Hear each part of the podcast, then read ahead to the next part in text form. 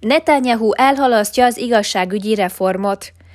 Egy transznemű nő agyonlőtt három diákot és három felnőttet egy keresztény iskolában.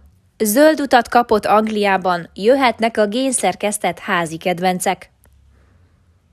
A Hitrádió hitéleti híreit hallhatják.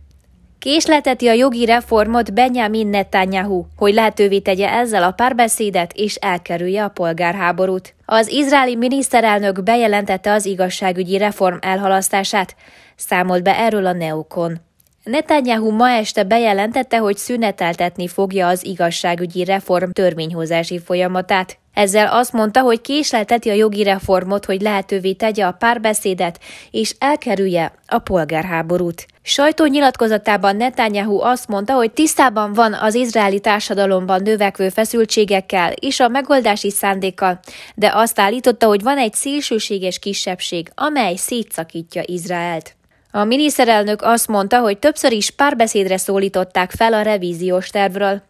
Hogyha van lehetőség arra, hogy párbeszéddel elkerüljük a polgárháborút, akkor kiveszek egy kis időt a párbeszédre.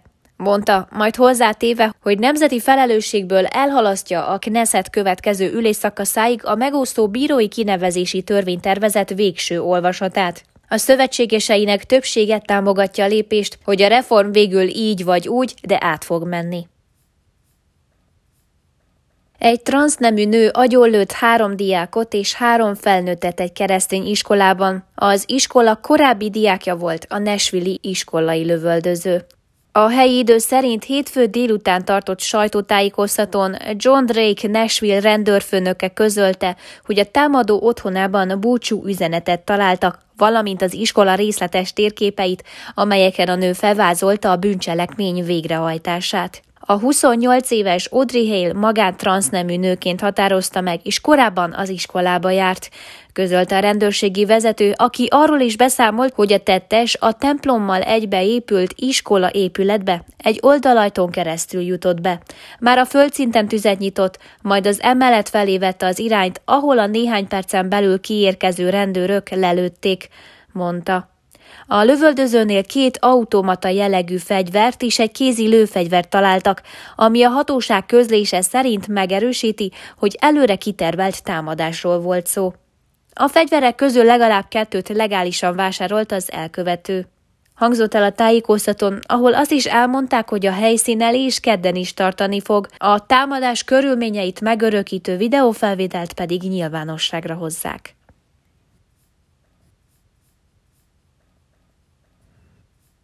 Zöld utat kapott Angliában, jöhetnek a génszer házi kedvencek.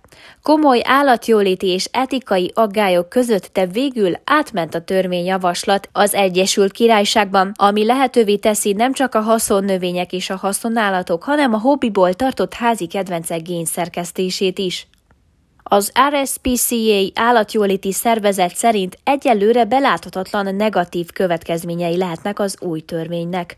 A genomszerkesztés olyan technológiát foglal magába, amelyek lehetővé teszik az élőlények genetikai állományának, vagyis a DNS-ének módosítását. Az RSPCA a törvény elfogadása előtt legalább azt el szerette volna érni, hogy a házi állatok kimaradjanak a rendelkezés hatájából, és legalább azok génkészletében ne lehessen belenyúlni. A szervezet szerint az ad okot az aggodalomra, hogy a szélsőséges kinézetű kutyák és macskák iránt egyre nagyobb a kereslet, hogyha pedig bele lehet nyúlni az állatok génjeibe, akkor ezt a keresletet is ki lehetne elégíteni. Még azon az áron is, hogy ez az állatoknak szenvedést és fájdalmat okoz, vagy jelentősen romló életminőséget. A brit környezetvédelmi, élelmiszerügyi és a vidéki minisztérium is megszólalt a kérdésben, arról is biztosítva a lakosságot és a szkeptikus közvéleményt, hogy a törvény bevezetésével fokozatosan haladnak majd. Véleményük szerint ez elegendő lesz ahhoz, hogy ne sértsék meg az állatok jogait, és hogy ne kelljen állatjóléti szempontból kompromisszumokat kötniük.